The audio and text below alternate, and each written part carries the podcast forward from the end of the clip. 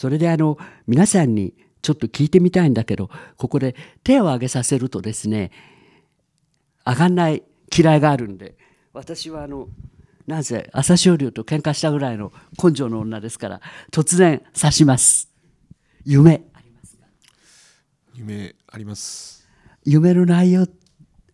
夢の内容って答えられる答えられなかったら今恥ずかしかったら言わなくてもいいけど夢があるならあそうだごめん。名前と学校名。と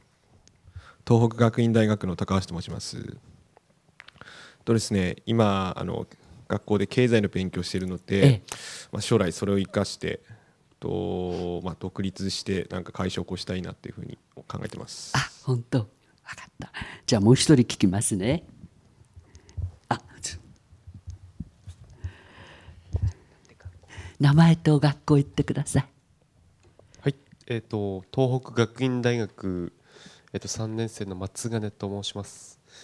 えっ、と夢についてなんですけどまだいろいろやりたい将来やりたいことがあって定まっていない状態ですね。はい。でも夢っていうものはいくつかは持っているはい。こういうのがやりたいなっていうはい。あ、えっとそれに関して言うとそのなんだろう世界を旅してみたりだとか、うんうんうんうん。その仕事ばっかりじゃなくてね。そうですね。そういった部分にちょっと力を入れ力を入れていくっていうかそういったことをやってみたいなと思ってます。わかりました。東北学院大には相撲部が本当にお世話になってます。ありがとうございます。土俵がない時にね東北大にもうずっと学院大で稽古して。えーっとねそうなのね。今あの夢が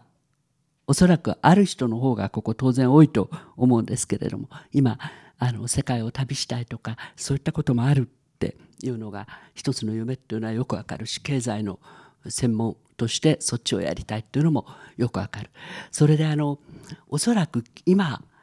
今は2人の中では出ませんでしたけれどもあの何が夢かわからないそれから今たくさんいろんなことをやりたいからその中でこれから絞っていくっていうこともあるだろうと思うんですね皆さん。それでその時に夢っていうことなんですけれどもあの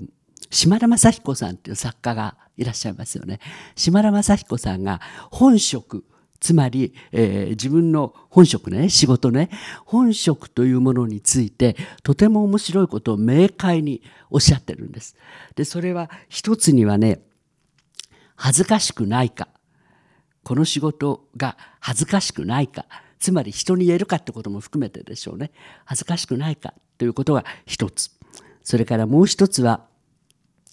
費やす労力や時間を無駄だと思わないか。どうかこれが二つ目です。費やす労力っていうのは例えばドラマを書くんでもドラマになった原稿の前にものすごい時間費やしてるんですよ。でこの時間の費やし方っていうのはもう本当に大変なもんでこれを無駄だと思っちゃったらもうドラマ書けないんですね。で島田さんは費やす労力や時間を無駄だと思わないかということを一つ言ってます。から三つ目として金にならなくてもやるか。ということなんです。でこれは本職っていうものの本質を私は非常にあのピシャッとやっててすごいな島田さんってやっぱり思いました。これ2002年ぐらいに朝日新聞に書かれた文章なんですけども。ですから皆さんこの中で夢がいくつかあるとかねたくさんあってどれが一番にしていいか分かんないとかあとは夢を何が夢か分かんないとかいう人は例えば本職ということで考えるとそれが分かってくると思います。で今あのおっしゃってたように例えば世界を旅したいこれはもしかしたらば費やす労力としてねあなたがやりたいことにものすごく大きな影響を与えるかもわかんないわけですよ。だからそう思った時にはそのお金とか時間とかね体とか全く無駄にならないだろうと思う。だからそういうことで、えー本職っていうのを考えてたんですね。で、えーそういう夢っていうのがとにかくあった。じゃあもう一つ聞きます。皆さんが、えー夢を叶える上で何が一番最重要だと思うかということなんです。えー、と学校と名前っておっしゃってくれでもし夢があったらその夢も言っちゃって。はい、えー、小慶学院大学の菊池と申します。3年生なんですけど。えーと夢を叶えるためにはちょっとあのなんて言うんでしょう。自分の心意気が大事かなっていうのは、うんうん。はい。情熱というか心意気というかねやったるでというね。そうですね、気持ちでこういかないとダメかなっていうのは感じておりまして。でまあ将来の夢はあの家族をちゃんと養っていける人間になりたいかなという、はい、そういうちょっとざっくりした夢ではあるんですけどちょっと自分何も将来像っていうのがまだ明確に見えてないところもありまして。でその家族家族を本当路頭に迷わせずにね、はい。あのパパ犬が飼いたいって言ったらお父さんお金ないから犬飼っちゃいけないよって言うんではなくて、ね。ちゃんと犬も飼わせてあげて奥さんも大事にしてあげてっていうね、はい。でそれをするために今何か仕事を具体的にはまだ考えてはいない。そうですね。今あの震災以降あの各地でええ支援活動といいますええかボランティアに参加とかしてるんですけどまああの人と接する前まではそういうことはあんま考えなかったんですけど、うん人と接する接せられるような仕事といいますか、顔を見てできる仕事やれないかなっていう。あすごい具体的になってきましたよねそこでねそうかなりね。ねはい。あそうですか。はい、はい。ありがとうございました。じゃあ次お隣もう一人聞いてください。学校と名前ともし夢があったら夢も言ってえー東北福祉大学の宮城と申します。えー夢はですね、今アルバイトでサービス業をやってるんですけども、あの自分の性に合うみたいなのであそちらの方を極めてこう相手の立場に立ってちゃんとこう考えられるような接客をしていきたいと思います。サービス業っていうのははい。話せる範囲内で具体的にどういうこと？あ、え今ーやってるのはそうですね。アルバイトであのインターネットカフェの方で働いておりまして、ええ。はい、あそれをやってみたらば、はい。自分に向くっていうことがよく分かってきた。そうですね自分はあのデスクワーク向きなのかなとせっかく的に思ってたんですけども、意外にこう接客の方が向いてるということが分かりまして。よかったね、はい。そっかそうすると今ね、はい。はい。その接客の仕事をする上で、はい。夢を叶える上で、はい。何が一番大事だと思いますか？まあいろいろあると思うんですけども、えーまずはこう自分自身も仕事をこう楽しむことっていうことが夢に向かってつながっていくのかなと考えております。はいわかりました。もう一人聞こうかな。なんか今日人数ゼミだからさほとんどみんな当たっちゃうね。え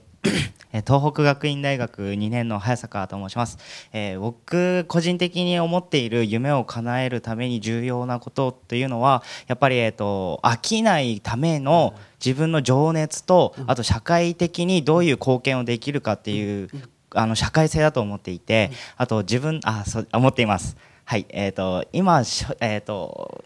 えー、と長期的な夢というものは、えー具体的には定まってはおりませんが近い将来の夢はちょっとあって、えっと、まず今学生で2年生なんですけど、えっと、4年生で卒業するまでにちょっと起業してみたいと思っていましてっていうのもえっとまず、えっと社会経験を積むことで社会に出てからもあの通用する人間になりたいと思っていてあとはそうですね。あともう一つあって、えー自転車を購入しまして、ええ。ちょっと長距離を旅してみたいなと思ってます。はい。今のねその社会にあの貢献してみたいとかあのそういうことっていうのは今の彼震災が影響してるはい、えー、と震災もそうですし、えー、とやっぱりなんていうかテレビで得る情報ですとあんまり社会的にはいいことばっかり放送されていないっていうのもありますので、うんそれも影響しているのかなと思ってます。わかりました。ありがとうございます。とね、実は私、2002年にね、一冊本を出してるんです。これがどういう本かっていうと、タイトルが、夢を叶える夢を見た。これはあれながらいいタイトルだなと思ってるんですけども、夢を叶える夢を見たっていうタイトルなんですね。それであの、えー秋田出身の榎木博之というフェザー級のチャンピオン当時日本チャンピオン東洋太平洋まで行ったんですけども彼が19歳の時から3年間ずっと私追ってたんですそれでな、まあ、ボクシングが好きだっていうのもあるんですがどうして彼を追ってたかっていうと私は世界で一番大変な仕事ってプロボクサーだと思ってるのねそれであの本当に痛めつけられるしなかなか強くならないとお金にはならないしで世界チャンピオンを34回防衛しないと食べていけないっていうしそれでもあれをやるわけね彼らは。でそこに潜む情熱っていうか思いっていうのは何なんだろうかっていうのがあって夢を叶える夢を見たっていう本を書くために、えー私は、3年間プロボクサーをずっと追ってみたんです。それで追った時にこれあの、えー文庫になってますから幻冬者文庫になってますからあの時間があったら読んでみてください。で今ちょっと会場間違っちゃった人ね今ね何の話してるかっていうと、えー夢を叶える上で何が一番重要だと思うかっていう話なんです。で情熱ではないかとか楽しみながらやるっていうことも必要なんじゃないかっていうことを今言ってるところなんですが、えー夢を叶えるその夢を見たの中に、えー夢を叶えないであるいは夢を叶えようと挑戦しないで死んでしまうっていう人がものすごく多いわけです普通は。それで本の帯に「棺桶に入る時あなたは後悔しないか」っていう強烈なタイトルあのえ帯を作ったんですね。でそこで書いてるのは夢に向かって飛べっていうことばかりではないんです。飛ばない勇気安定したところから離れない勇気っていうのも必要だろうと。今ねおっしゃったみたいに家族を養って路頭に迷わせないっていうのはこれすごく大きな夢ででそのためには、えー路頭に迷うような怖いことちょっと考えちゃうよねっていうのもあると思うのねだからそういうことも含めてなんですけれどもその時にいろんなアンケートを実は私が取ってますインターネットで取ったんですけれども20代から70代までの約100人100人に聞いてるんです。でそれがその多くはですねもう自分が夢を見た仕事についてないんですよ20代から70代まで。その夢を夢見た仕事をやりたいと思っていた仕事例えばさっき言ってた接客だとかいろんな仕事は経済のあれだとかいろんなのが出てますけどその仕事についてない人が多いんですね。でそのついてない人たちに20代から70代までアンケートを取りました。どうして夢見た仕事に就かなかったんですかっていうことを聞いたんです。そうしましたらですね、第1位が何だと思いますか？第1位がですね、才能がなかった。僕には才能がないっていうのが第1位なんです。約100人のうち各年代3分の1ぐらいがこれです。それで、これちょっとコピーをしてきましたが、えーよ才能がなかったっていうのがトップそれから2番目が試験に落ちたというのがあるんですね。それから誰かの反対とかそういったものもありますけれども才能がなかったっていうのがものすごく多いわけです。それでじゃああなたはいつ夢に見切りをつけましたか？っていうことも聞いてます。でいつ夢に見切りをつけたかってこれが私驚いたんですけどね社会人になる時っていう答えなんです圧倒的に。だから例えばロックミュージシャンになりたいとか、えー脚本家になりたいとか詩人になりたいとか俳優になりたいとかそれから公認会計士になりたい弁護士になりたい医者になりたいまあお医者さんの場合はね学校がそういうあれですけどもそういう夢があってもでもそれはもうどうせ才能ないし蓋しちゃおうっていうことで社会人になる時に辞めてるんですね。でこれは相当見切りとしては早いなっていうことを私思ったんです。さあ今度もっと難しい質問いきます。さっきここまで当たった。今日今来た人ばっかりでかわいそうだけどあこっちから行こうか先にね、えー才能って何だと思いますか？急だよね。あの分かってるの急だって分かってるんだけどあの学校名と名前をおっしゃってください。えー東北福祉大学下井と申します。才能とはあまり今まで考えたことないんでわかんないですけども。生まれ持ったものとか、えー天から授かった、えー人より秀でたものかなと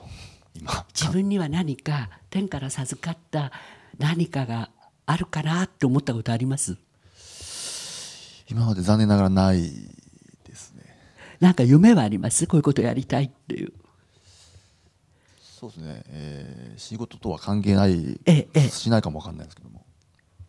いつかは世界一周とかしたいって。いう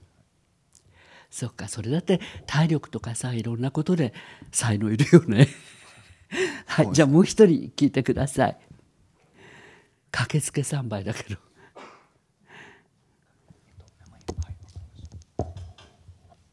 才能って何だと思います？才能ですか？あごめん学校と名前を。東北学院大学の相沢と申します。で才能はその人の個性だと思います。分かった。僕には多分ないと思う。ない？本当断言しちゃう。はい。じゃあもう一人その隣の女性の方。な学校名と名前を。えっと、宮城大学の船越と申します。えっと、才能とは、うん他人を、まあ、魅了する力というか自分が持っているもので人に、あやってみてで相手、まあ、自分じゃない相手に対して、あすごいなとか素敵だなとか思わせる、まあ、力というんでしょうかね。そういあうものあなたには何か夢はありますか？私はあの先ほどの彼のようにいろいろあのやってみたいこととかが見てみたいこととかたくさんあって。その中には資格を取らなければならないこともありますしあとそうじゃなくて自分自身で勉強してなんとかなることとか、もういろいろあるので、うんうんうん。いろんなことがあってちょっと、うんあのこれっていうのはないんですけどもこれから絞っていくって感じね。そうですね。はい。わかりました。ありがとうございました。さあここで才能ということになってくるわけですよね。そうすると私の場合さっき申し上げたみたいに書くのが早かったっていうこれ一点なんですよ。私物語なんか作ったこともないしドラマも映画もほとんど見てないしであの例えば力士のねどんな苦難に満ちたドラマだったかなんていうのはよく読んでましたけれども自分でそれが作れるとは思ってなかった。だけど書くのは早かったっていう。で私の場合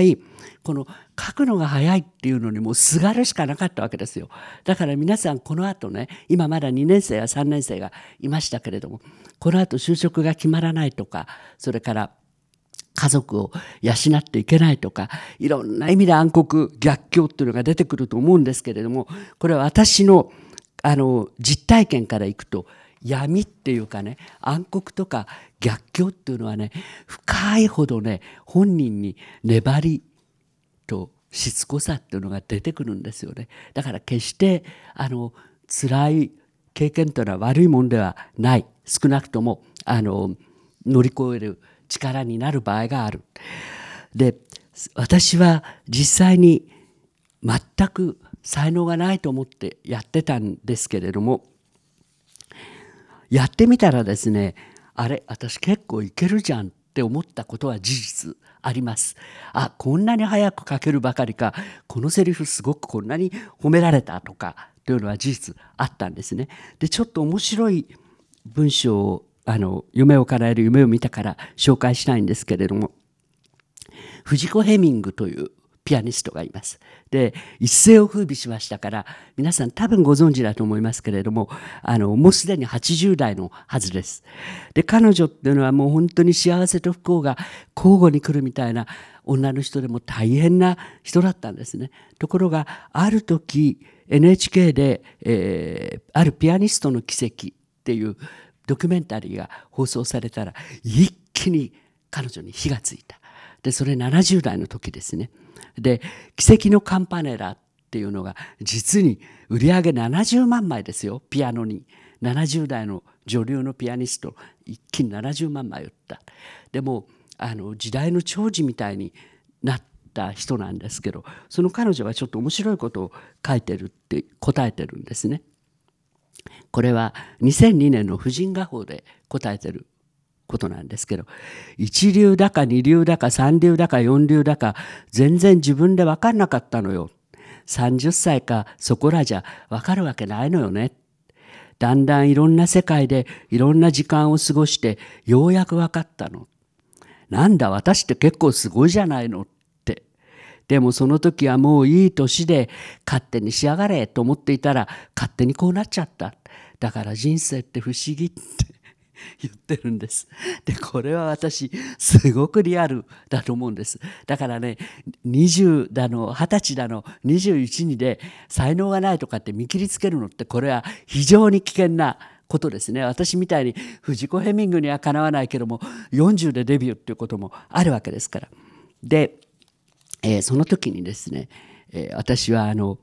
ミサコボクシングジムという有名なボクシングジムがあります。ここにもずっと通って練習生のジムワークなんかを見てたんですけれども、その時、ミサコ会長に質問したことがあったんです。で、ミサコさんがね、こうおっしゃってるんですよね。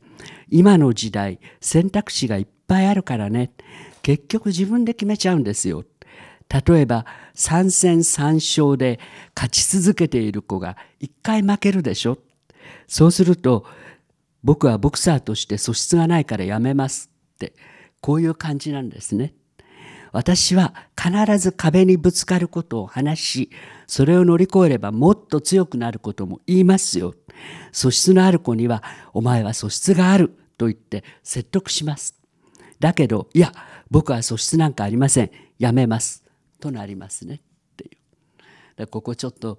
粘んないんですよね。やっぱり。それで私あの時にあの素質は自分で才能があったかってそれそんな普通才能なんてめったにないんですよ。だけども早いっていうことだけ書くのが早いっていうことだけをえー自分の一つの武器にして粘ったっていうのは結果的に良かったなっていう気がしているんです。それで才能っていうのは何だろうかっていうんで私この本を書くときにあちこちでそのボクシングの関係者やなんかにも聞いてみました。そうしますとですね、えー、門海老宝石ジムに田中トレーナーというこれはエディ・タウンゼント賞を取った大変なトレーナーなんですけどいるんです。で田中さんに「才能って何だと思いますか?」って聞いたらこれは分かりやすかったですね。才能とは教えることが不可能な領域を教えなくてもできる能力です。と言ってるんです。才能とは教えることが不可能な領域を教えなくてもできる能力です。これはやっぱり全ての仕事に当てはまるかもしれないと思ったんです。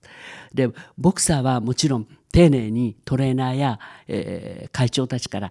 ボクシングの方法を習いますけれどもだけども黙っててもできる子がいるっていうんですね。で田中さんは「ものが違う」っていう言い方をしていました。それでただですよこの教えることが不可能な領域っていうのを教えなくてもできる俺できない俺っていうのを社会人になる時223歳で果たして見極められるかどうかと藤子ヘミングのように勝手にしやがると思ってたらこうなっちゃったっていうこともあるわけですからあまり簡単に見極めるっていうのも危ないなっていう気がするんです。それでそうなると必ず次に出てくる話っていうのが努力ですね。えー、と才能がないならば努力でどこまでいけるかっていう話になってきます。で必ず世の多くは努力が大事努力すればいけるところまでいけるっていう言い方をします。でこれはやっぱり聞いてみようと思って私はたまたまあの長嶋監督と重雄終身監督ですがあの、えーまだご病気になる前ですずっと前に長嶋監督と対談したことがあったんです雑誌で。でその時に長嶋監督に浪人の時代が長かったわけですね。で浪人中に、えーまず最初に「どんな方と会ったんですか?」って聞いたら「いやいろんな人と会って僕は浪人中に勉強しました」っておっしゃる。どんな方と会いましたか？って言ったらこの答えすごかったですね。僕はマイナーとは会いません。マイナーと会っても勉強になりませんからっていうような、えー内容のことをおっしゃった。これはやっぱり長嶋さんしか言えないけれどもなんかすごく私響いたっていうところがあるんです。で長嶋監督に努力でどこまで才能がカバーできますかっていうことを伺いました。そうしましたらこうおっしゃったんです。努力ではメジャーになりません。そういうのは努力っていうのは波の話です。プロっていうのは波よりもともと何倍も優れた特殊な集団なんです。だからそこでは努力っていうのは波の話ですね。でそういう集団ではありませんと。で大切なのはその仕事をやっていく上で大切なのは感性ですという言い方をしてるんです。で感性っていうことを多分考えるとセンスとか天性の何かあの才能というものだろうなっていうふうに思ったんですが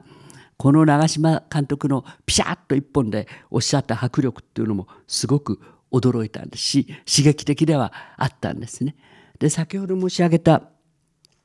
えー、カデービ宝石ジムの田中トレーナー努力の話を聞いてみたんです。努力でどこまでカバーできますかそしたら才能のない選手は努力して日本チャンピオンにはなれるかもしれない。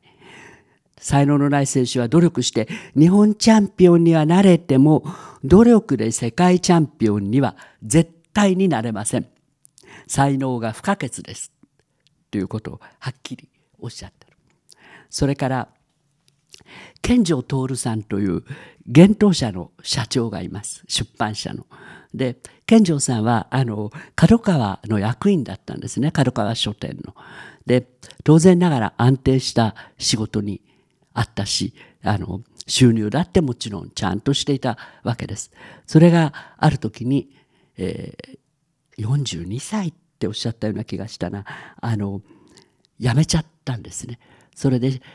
社員6人で幻冬社っていう小さな出版社を立ち上げたわけです。今やもう大変な出版社ですけども立ち上げた。で健城さんに努力と素質才能の話っていうのを聞いてみたら、えー、健城さんの場合仕事柄作家を例に挙げてました。作家を例に挙げた時に何かのきっかけでブレイクする人はいる。しかし安定した実力をずっと発揮し続けるとなるとこれは才能がないと無理です。っていうことを言ってるわけですね。これあのじゃあやっぱり才能かよっていうふうに思うかもしれませんけれども。才能も必要だけれどもそこに努力も当然必要。それから私のようにこれ運っていうのも馬鹿にできないんです。あのヒラリが 42%43% も取ってバカ当たりしたっていうのはこれは運ですよ。やっぱり。世の中が相撲ブームに来ていた。そこに相撲オタクの私が書いた。で石田ひかりがめちゃくちゃうまかった。島田省吾さんという亡くなった、えー人があの名優がおじいちゃん役で出てくれたいろんな運が重なったっていうところは一つにはあると思います。でそうなるとねあのこれは逆境から立ち上がる復興するっていうのは個人のことばかりではなくて、えー、町や地域が、えー、地震の災害なんかから立ち上がるっていうことにもとても重なるんですけれどもまず一つには才能才覚が必要であると。それからちょっと大きく離れますが第2位としては努力も必要だろう。第3